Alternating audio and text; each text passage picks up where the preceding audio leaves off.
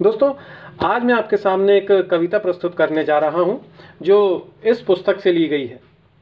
वेदना की एक नदिया।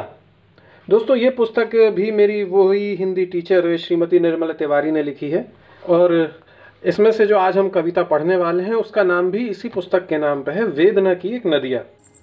वेदना की एक नदिया संग बहती चल रही, अश्रु में भीगी कथा कह रात दुखिया ढल रही। नीर आँखों का बताता है पता दुख सिंधु का। बन रहा पल में समंदर एक व्यथा के बिंदु का। सुखद दिन की याद दुखमय व्यर्थ हंसकर छल रही, वेदना की एक नदिया संग बहती चल रही। टूटी हुई चूड़ी के जैसा चाँद बेमानी हुआ, मुक्त हाथों बांटता है दर्द अब दानी हुआ। हीरकों के पावड़े पर भोर तक रजनी चली, रोप अंगारे गया रवि, फ़सल किरणों की जली। दो हथेली बीच करुणा मौन साधे चल रही, वेदना की एक नदिया संग बहती चल रही। शोक के पर्वत से झरते निर्झरों के नीर में, गल गया अभिशप्त जीवन तप्त मन की पीर में।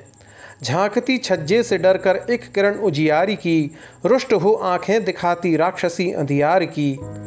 घिर गई दावाग्नि में अब ऋतु सुहानी जल रही, वेदना की एक नदिया संग बहती चल रही।